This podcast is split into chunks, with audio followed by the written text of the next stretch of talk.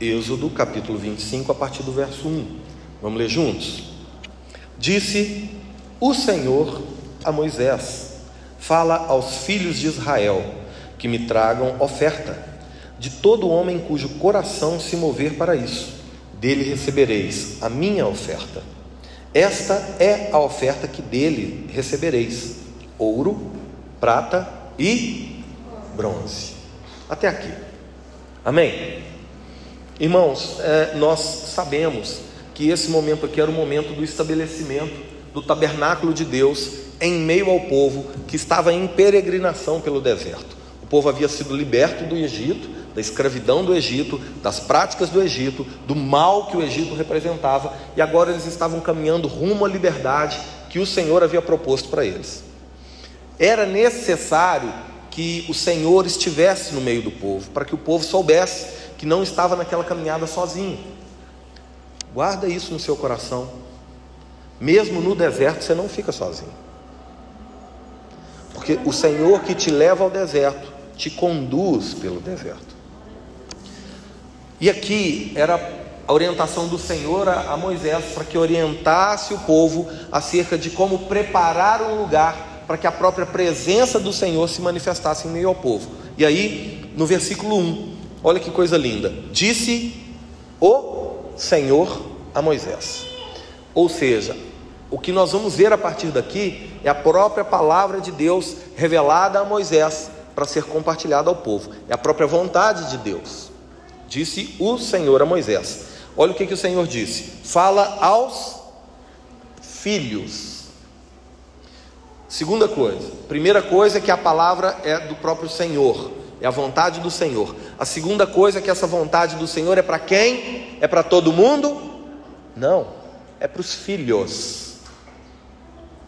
O que, que eu e você precisamos de verdade entender com isso?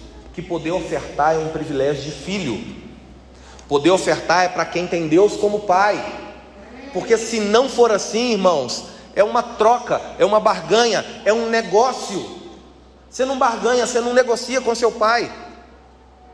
Aqui é o Senhor falando e revelando através de Moisés ao povo que ele é pai e que quer que os filhos hajam como filho, como filhos. Então, fala aos filhos de Israel que me tragam oferta. Terceiro ponto, de todo homem cujo coração se mover para isso. Não é obrigado, não é com peso não é com dor, é com coração grato, é com coração reverente, é com coração cheio de temor. Temor não é medo, temor é respeito, respeito profundo. O que o Senhor está falando é o seguinte: Olha, a minha vontade é que os meus filhos me tragam oferta porque me amam, porque querem, porque escolheram fazer assim de todo homem cujo coração se mover para isso. O texto segue dizendo assim: Dele recebereis a minha oferta. Dele quem?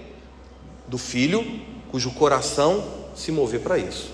Daquele que faz não esperando algo em troca, daquele que faz não por medo, daquele que faz não por uma pressão, mas por amor. Dele eu recebereis a minha oferta. Logo, irmãos, por eliminação, eu e você precisamos entender que Todas as vezes que eu oferto ao Senhor, não sendo com coração grato, não sendo por amor, não sendo porque eu reconheço Deus como Pai e logo eu sou filho, essa oferta não é recebida pelo Senhor.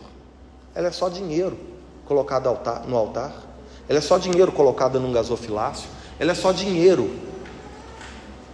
E se relacionar com Deus, Criador de todo o universo, apenas pelo dinheiro, faz de nós os mais miseráveis desse mundo. Ele não precisa de um centavo nosso. A própria Bíblia diz que Ele é o dono de todo o ouro, de toda prata.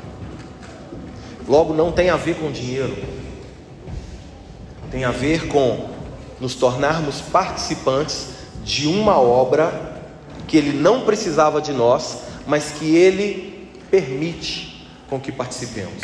Quem está me entendendo? Vamos recapitular?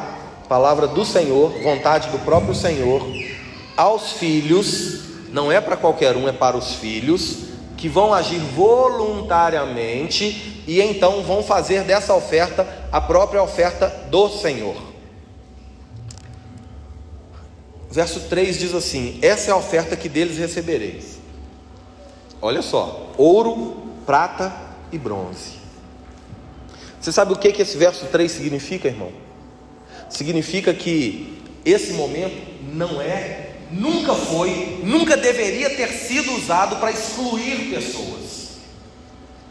Infelizmente, o que a gente tem visto em muitos lugares é que as pessoas elas são categorizadas pelo valor da oferta delas. Aquele que tem uma oferta maior, ele é mais querido, ele é mais amado, ele é mais valorizado, ele é mais honrado. E aquele que não tem essa oferta, ele é rejeitado, ele é negligenciado, ele é afastado, sendo que o propósito bíblico é exatamente o contrário. Esta é a oferta que dele recebereis: ouro, prata e bronze. Ou seja, quem tem ouro, traz ouro. Quem não tem ouro, mas tem prata, traz prata. Quem não tem ouro, não tem prata, mas é bronze, traz o bronze. Se você seguir na leitura, você vai ver, vai pedir pele, vai pedir palha, vai pedir um monte de coisa. Tinta, não importa o que seja, o propósito é para unir e nunca para afastar. O propósito é para que todos participem, porque todos são filhos. Todo aquele que vê Deus como Pai, ele tem privilégio, ele recebe do próprio Pai o privilégio de poder participar. Então, o propósito de nos reunirmos, irmãos, para poder fazer algo juntos, é glorificar a Deus. Não importa o que seja, uma pintura, um, uma lâmpada, um, uma assistência a um necessitado, não importa o que seja, quando fazemos juntos, glorificamos a Deus como Pai. Quem está aqui comigo? Amém? Cinco pontos dentro desse texto que está lá na antiga aliança, irmãos, mas revelam um propósito que deve servir para nós até os dias de hoje. E eu gostaria muito que você, com muito carinho, participasse, não levando em consideração a, o valor da oferta. Se você tem ouro, oferta ouro. Mas se você não tem, o que você tem é bronze, oferta bronze mas se disponha a ser participante. O propósito aqui era atrair a presença de Deus no meio do povo. Hoje em dia nós sabemos que a presença do Senhor está em nós, mas ainda assim o princípio vale. Todas as vezes que colaboramos com coração sincero e a obra natural do Senhor pode avançar, e há mais pregação da palavra, mais igrejas sendo abertas, mais missionários sendo enviados e mantidos, a presença de Deus vai alcançando mais e mais em meio ao povo e ao coração das pessoas.